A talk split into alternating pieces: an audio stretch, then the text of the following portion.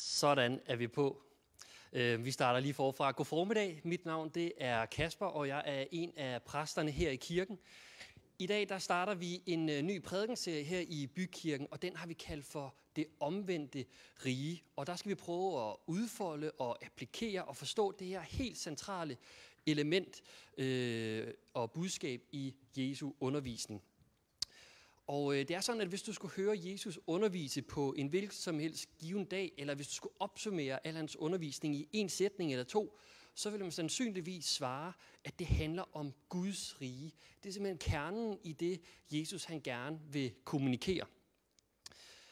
Men når vi så hører om det her øh, rige i det nye testamente, øh, øh, øh, så, øh, eller vi vil tage udgangspunkt i det her Guds rige i de kommende søndage. Og når man læser historierne, så er der ligesom noget, der, øh, der slår en. Det er nemlig så om, at det hele er omvendt. Der er en omvurdering af alle værdier, en ny måde at se verden på, en ny måde at leve på. Og derfor så kommer prædikerne i den her serie også til at tage udgangspunkt i den her omvendte karakter, som øh, Guds rige har. Vi skal tale om giv, og du vil få. Elsk din fjende. Tjen for at lede. Dø for at leve. Og find, og du vil søge. Det er dog ikke overskriften i dag. I dag er overskriften allerede endnu ikke. Og øh, vi har igennem hele serien sådan fire pejlemærker, som vi ønsker på en måde skal være gennemgående. For det første så vil vi pege på målet. Altså, hvad vil det sige, øh, at Guds rige er her? Hvad betyder det? Hvad er Guds rige? Det er, at vi pege på vejen. Hvordan lever jeg Guds rige ud, og hvordan oplever vi måske, at livets realiteter ikke stemmer helt overens med Guds riges idealer? Og så vil vi pege på korset, øh, som viser os, at i Guds rige, der er der en, der har gjort det, øh, som vi egentlig skulle have gjort i vores sted. Og så livet. Hvordan ser vores liv ud i lyset af korset, og hvordan kan vi leve i den frihed øh, og leve på den nye måde, som øh, korset sætter os i stand til. Men inden vi øh, sådan begynder på det, så lad os bede en bøn sammen. Gud, tak fordi, at vi kan være sammen om dit ord. Jeg beder dig om, at du må velsigne øh, det, der skal siges, og jeg beder dig om, at vi må kunne få en bedre forståelse af, hvad Guds rige er. Jeg beder dig om, at vi må kunne åbne vores øjne for det, se det, leve i det og opleve den glæde og frihed, det, øh, det gør, at Guds rige er nær. Sidste år, midt under øh, coronapandemien, da den var værst, der var der et øh, barn i Italien, som øh, tegnede sådan en regnbue og skrev, det skal nok blive godt igen. Og øh, den er sidenhen gået sådan viral på sociale medier og er blevet sådan en håbgivende opmundring om, at vi nok skal komme igennem den her periode sammen. Det er et udtryk for en længsel efter noget bedre. Længselen efter en ny virkelighed. Eller måske dybest set længselen efter Guds rige. Og det her med at have en længsel efter en ny virkelighed, eller efter Guds rige, det er faktisk slet ikke så fremmed en tanke i dagens Danmark, som man måske skulle tro.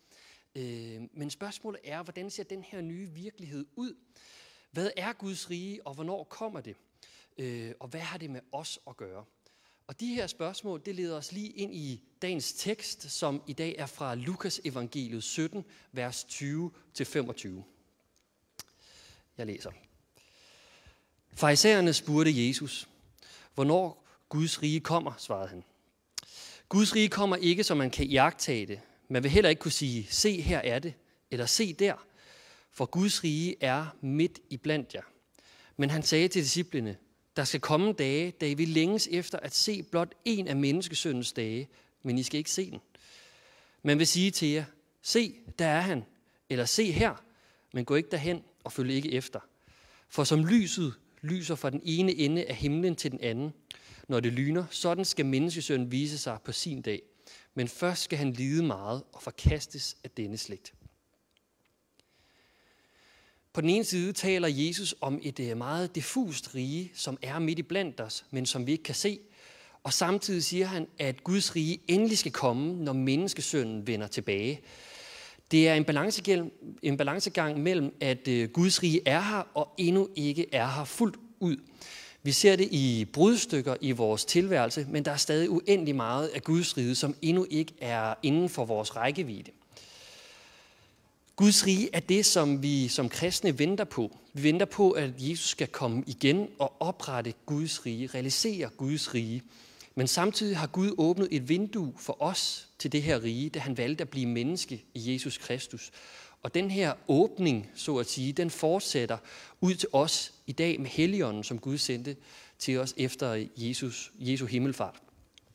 Så Guds rige er her på en måde ikke nu, men samtidig er det her allerede. Og øh, skulle man prøve at illustrere det, kunne man med det her billede sige, at vi lever i overlappet mellem den gamle skabelse, som er vores verden, og den nye skabelse.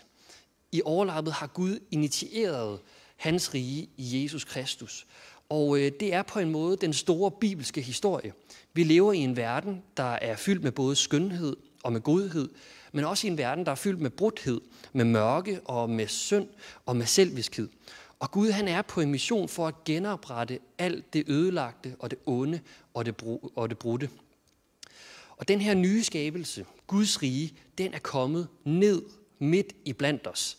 Gud han føder en ny skabelse midt i den gamle skabelse, og den er centreret i Jesus og i hans proklamation om Guds rige, i hans handlinger og i den bevægelse, som han har startet. Øhm, Guds rige det er ikke sådan et konkret geografisk sted. Det er ikke kun inden for kirkens fire vægge. Det kan heller ikke reduceres til en lære om sådan et kommende, kommende tusindårsrige, eller sådan en åndelig tilstand for særligt spirituelle. Det kristne budskab, det angår ikke sådan en, kun sådan en åndelig sfære af tilværelsen. Guds rige, det har en betydning for dagligdagen, for det almindelige liv. For Guds rige er nemlig midt i blandt jer, siger Jesus, i det mellemmenneskelige. Og derfor kommer Guds rige til udtryk i det helt konkrete og i det nære. I situationer, hvor mennesker udviser godhed eller selvopoffrende kærlighed, øh, eller når man vælger at tilgive, hvor det næsten er umuligt. I Bibelen der var det langt fra alle, der kunne få øje på øh, Guds riges frembrud. Øh, men der er også eksempler på mennesker, som kunne. Tag for eksempel dem, der forundres over den visdom, Jesus taler med, og ser Gud bag den. Eller dem, der ser Guds magt gennem Jesu under. Eller dem, der bliver modtaget og elsket i mødet med Jesus, hvor de alle andre steder havde mødt afvisning. Eller tag for eksempel den anden røver på korset, øhm, der blev korsfæstet sammen med Jesus, der sagde, husk mig, når du kommer i dit rige. Og Jesus øh, øh, svarede ham, i dag skal du være med mig i paradis. Guds rige kan bryde igennem som et lys, der ligesom bliver tændt og skaber forandring i menneskers liv. Men det kan også være svært at få øje på i den verden, hvor mørket øh, også råder. Og netop det her øh, forhold, det er B.S. Ingemann, salmedigteren, inde på i en af sine mest kendte salmer, øh, I Østen stiger solen op, hvor øh, det sidste vers lyder sådan her. Du sole sol fra Bethlehem, hav tak og lov og pris. For hvert et glimt fra lysets hjem og fra dit paradis. Ingemann han beskriver netop øh, her, hvordan lyset fra Gud kommer til os i glimt. I glimt, der kan der lyse op i vores liv og give os håb og glæde. Og vi kommer stadig til at opleve mørke og modgang, men midt i mørket, der skinner lyset fra Guds rige for os. Og øhm, der, hvor jeg også selv oplever, at Guds rige kommer til udtryk i mit liv mest tydeligt, det er i mødet med mennesker. For et par år siden, der øh, var jeg for eksempel på en vandretur med en ven til Italien. Og efter at have gået hele dagen op i bjergene, så kom vi til en lille by om aftenen, og vi var stadigvæk et øh, godt stykke væk fra den destination, hvor vi skulle ende ved og være ved. Så øh, vi øh, stillede os i vejkanten, og så tomlede vi øh, for at få et lift. Og lidt efter så blev vi samlet op af en italiener, og vi sad på bagsædet i en bil og fortalte om vores øh, situation. Og måske efter et øh, kvarters kørsel, der var vi ved hans landsby. Og øh, han inviterede os ind i sit hjem, og han havde allerede to opredte senge til os.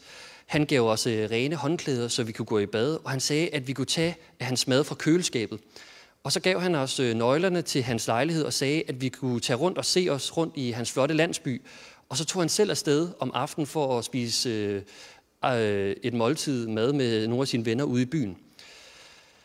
Men det her med, at man som fremmed blev inviteret og blev vist så stor en tillid, så stor en godhed og så stor en kærlighed, det var for mig et glimt af Guds rige og en forsmag øh, på det, som kommer, som det, som vi har i vente. I Guds rige, der er der ikke en øh, manual, men det bærende princip er kærlighed. For Gud, han er kærlighed. Jesus, han koger hele sin lære ned til, at vi skal behandle andre, som vi gerne selv vil behandles. Og Paulus han forklarer, at kærligheden er lovens fylde. Øh, kærlighed er med andre ord den lov, som gælder i Guds rige, uden hvis eller uden et men. Øhm, der er ingen opskrift på, hvad det i praksis vil sige at behandle andre, som man gerne selv vil behandles. Og et hvert forsøg på sådan at sætte kærligheden i system, det er egentlig at udvande evangeliet. Øh, vi er sat fri til at tænke selv, øh, men det gør os også netop myndige og ansvarlige. Og derfor så er der ingen del af menneskelivet, som er undtaget fra Guds riges krav. For i Guds rige er der også store krav. Øhm, en del af Jesu lære om Guds rige, det øh, fungerer på helt andre vilkår end det menneskeskabte samfund. I Guds rige, der handler det ikke om rigdom, eller om anerkendelse, eller om magt, om social status, om køn, om etniske forestille eller ære. Men det handler i stedet om tilgivelse, om forsoning, om helbredelse, om fred, om retfærdighed og ikke mindst om kærlighed. og derfor så gør Jesus det klart, at hans disciple skal give til alle, der beder. At de skal tilgive uden grænse. At øh, de skal elske deres fjender, og de skal ikke dømme andre. Alligevel er det sjældent, at vi møder nogen, der sådan helt bogstaveligt lever efter det her. Øh, Jesu bud er altid mere radikale, end vi tror. Og hver gang øh, nogen ligesom mener at have sit på, sit på det rene, så gør Jesus det klar, at der er mere at gøre. Øh, man kunne tage et eksempel fra øh, øh, en historie fra Matteus evangeliet om den rige unge mand, som hævder, at han har holdt alle budene, men han må gå skuffet bort, da Jesus byder ham at give alt, hvad han ejer til de fattige. Og det er egentlig ganske enkelt. At udleve Guds rige i dagligdagen, det betyder verden mere eller mindre end at elske andre som sig selv. Og vi ved udmærket godt, hvad vi skal, men problemet er, at vi ikke vil. Vi må gang på gang indrømme, at vi ligesom Jesu disciple ofte gør alt for at bortforklare de krav, der stilles til os. Men i stedet for at bortforklare de krav, som Guds rige stiller til os, så burde vi måske i stedet se hen til Jesus, som er Guds riges herre og som er Guds riges opfylder. For det forunderlige er, at Gud han har opfyldt Guds riges krav i vores sted. I øh, Johannes evangeliet 3, 17, så står der, for Gud sendte ikke sin søn til verden for at dømme verden, men for at verden skal frelses ved ham. Det betyder, at Gud han ikke er en øh, nøjeregnende Gud, som ønsker at straffe os for vores manglende evne til at udleve Guds rides krav om kærlighed. Gud han er ikke en Gud, som overvåger, men som våger over dig. Han er, holder ikke øje med dig, men han har øje for dig. Og øh, mest tydeligt kommer Guds rige til udtryk på korset.